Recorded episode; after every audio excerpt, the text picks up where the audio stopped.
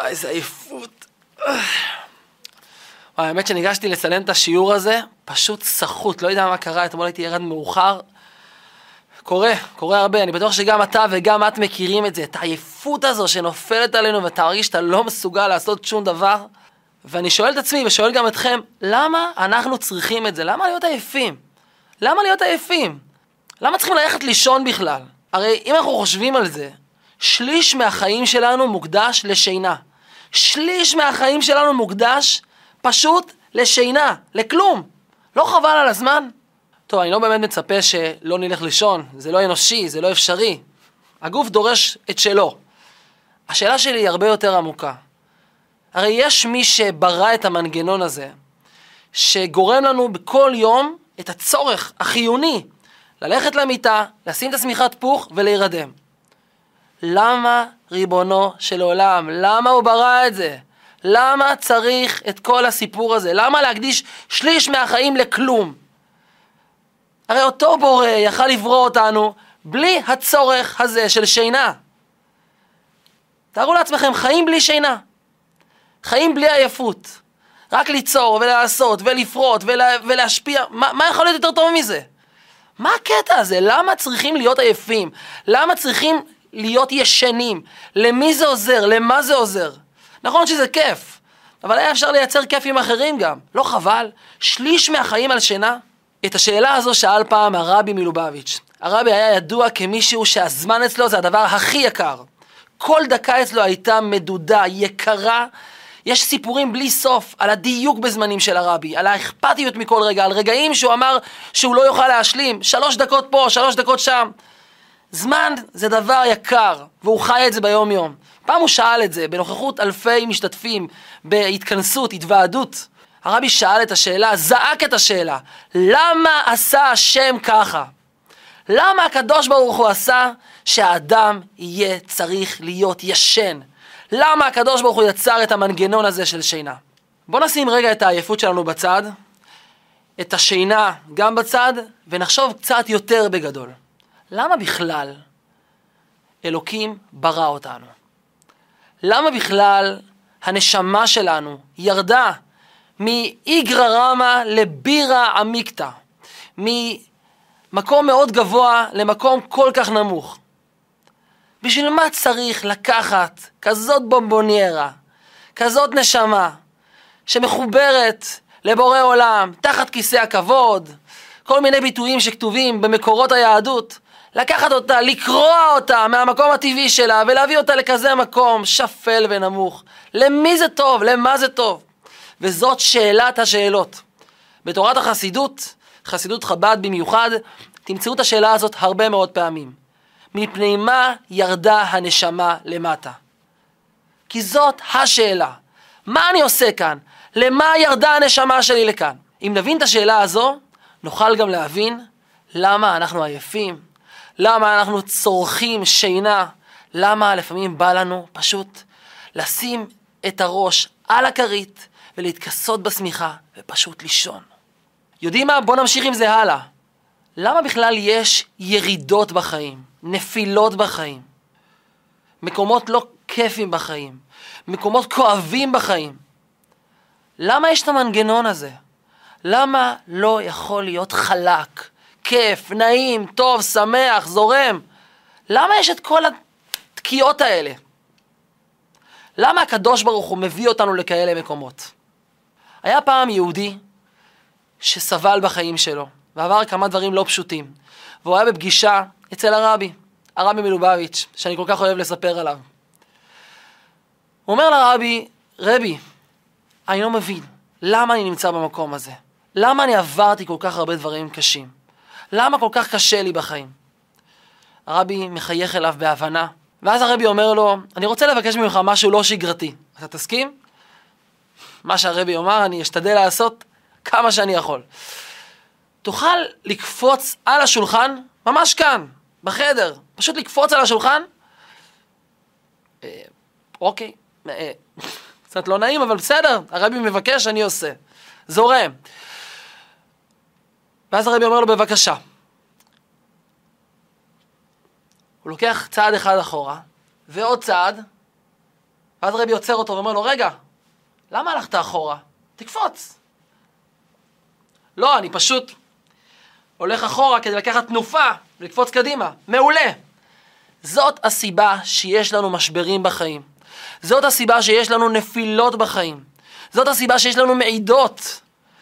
כי כדי לקפוץ קדימה, צריך ללכת צעד אחורה. אי אפשר, אי אפשר פשוט, זה בלתי אפשרי לקפוץ על השולחן אם לא עושים את הצעד הזה אחורה של התנופה, ואז שועטים קדימה, ביתר שאת וביתר עוז. והשיעור הקצר הזה שהרבי נתן לו, מקפל בתוכו את כל הסוד הגדול של הנפילה, של הירידה, של המעידה. אין דבר כזה שנפלתי כדי ליפול, שנכשלתי כדי להיכשל, נדפקתי כדי להידפק.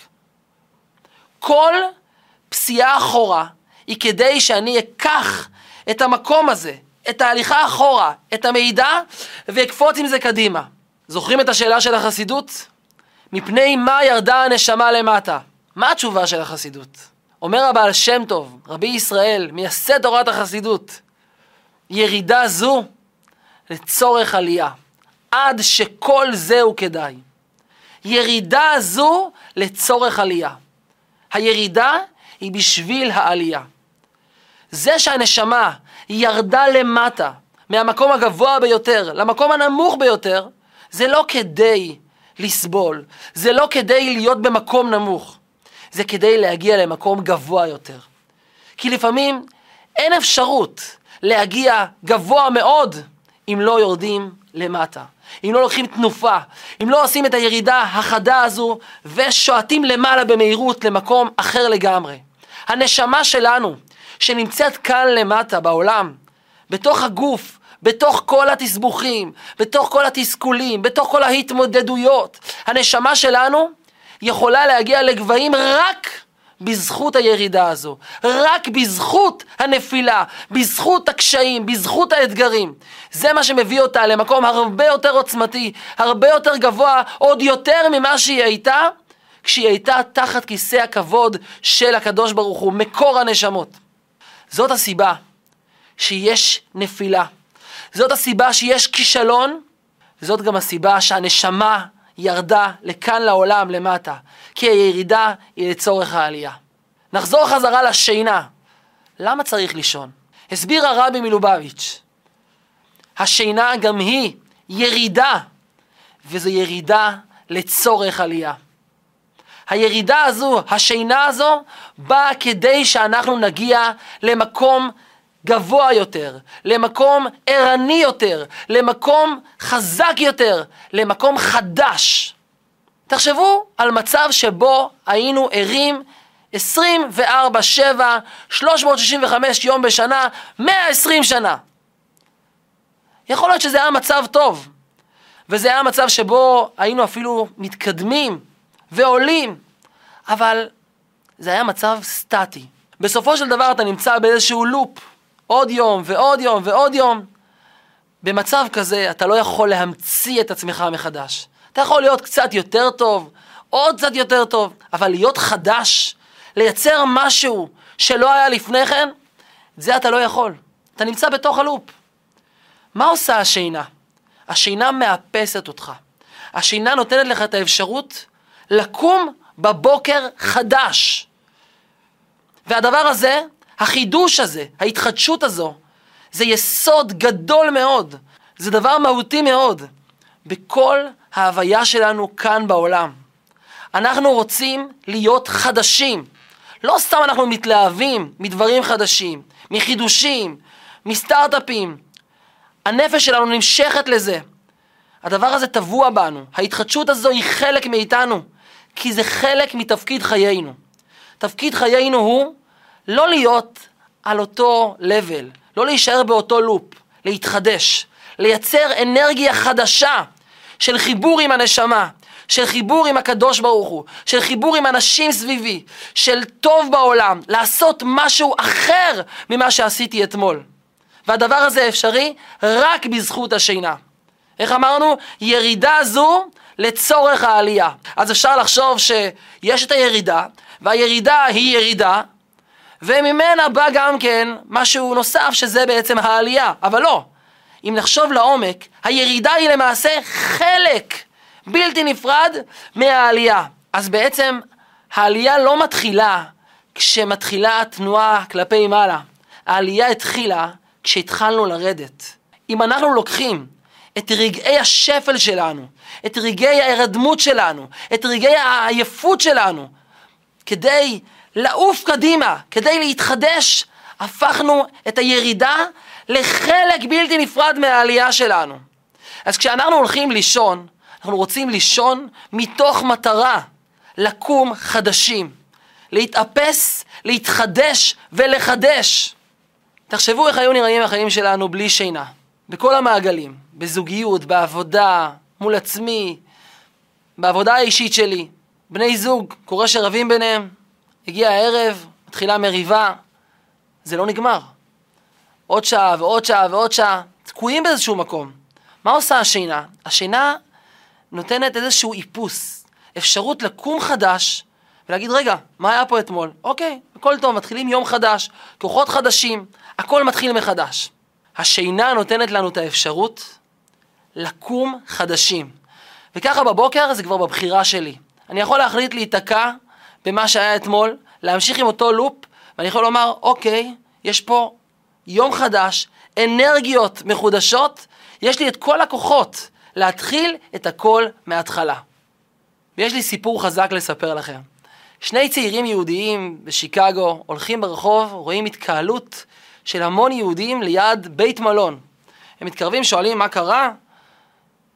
משהו יהודי, יהדות, מה הסיפור? לא שמעתם?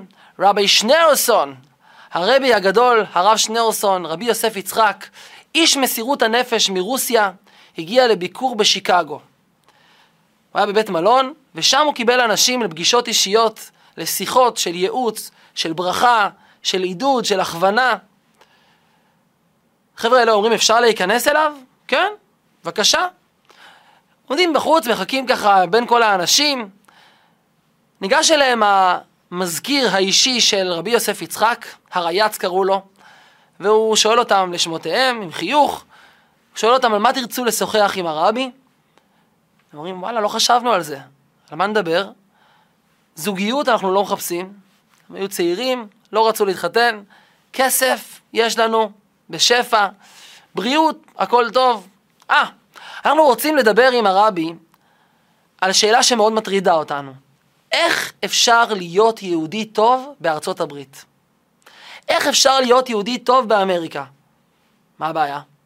באותם שנים, לשמור על יהדות, על זהות יהודית, על קשר עם יהדות, קשר לשבת, למצוות, זה היה דבר שלא היה מצוי באמריקה.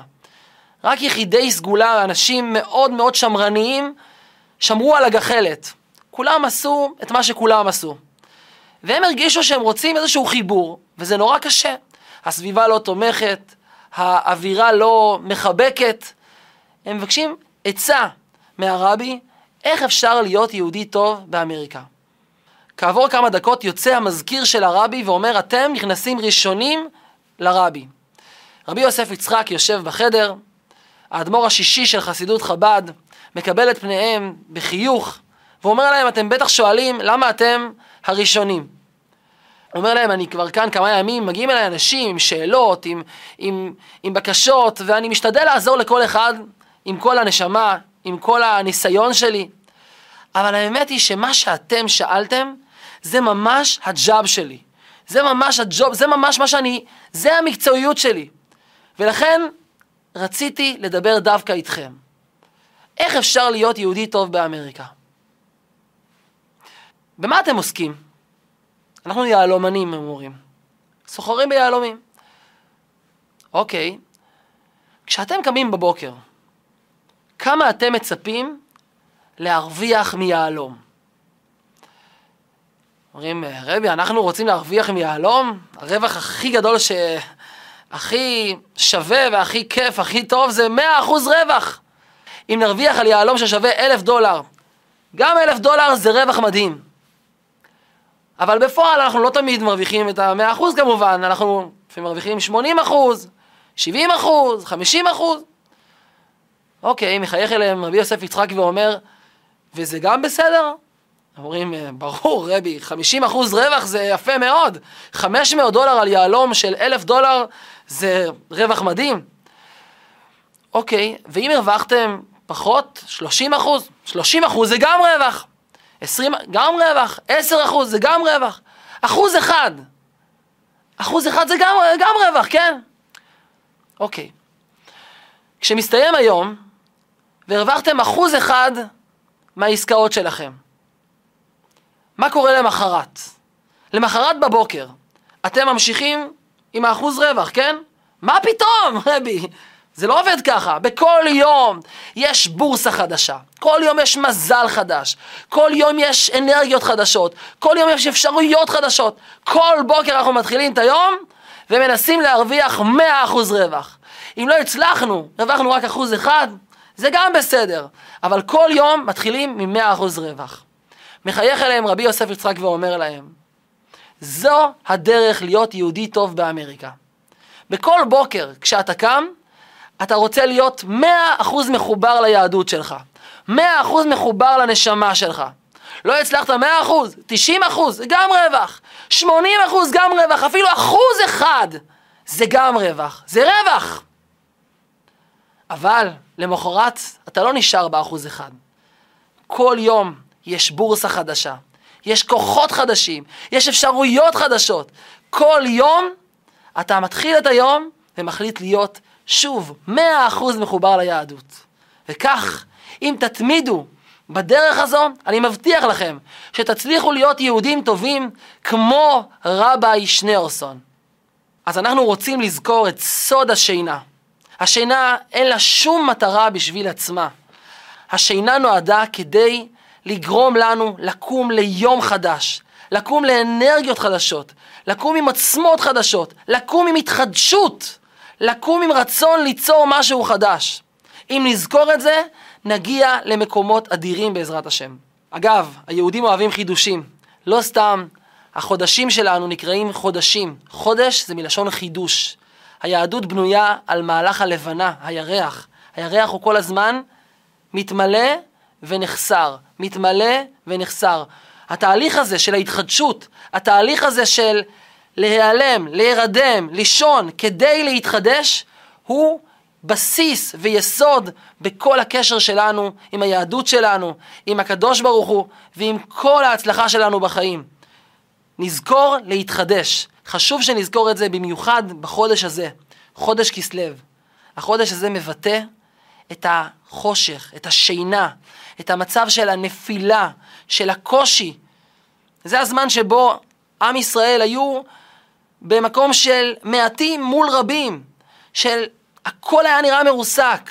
היוונים עמדו להשתלט לגמרי עלינו ואין שום סיכוי. אבל אז, עם פח אחד קטן של שמן, הצלחנו להדליק את המנורה, להצית את האור ולהתחדש. לחנוך את בית המקדש מחדש. חנוכה זה מלשון חנוכת הבית. לחנוך, לחדש, לעשות מתוך החושך, מתוך השינה, משהו חדש, גדול יותר, עוצמתי יותר, מואר יותר. אז למה אני עייף? למה אני רוצה לישון? כי הגוף שלי מאותת לי שהגיע הזמן ללכת לנוח כדי לצבור כוח, כדי לקום בבוקר חדש, עם אנרגיות חדשות, עם כוחות חדשים, עם עוצמות חדשות, וזאת הבחירה שלנו, האם להיתקע בלופ או להמציא את עצמנו מחדש.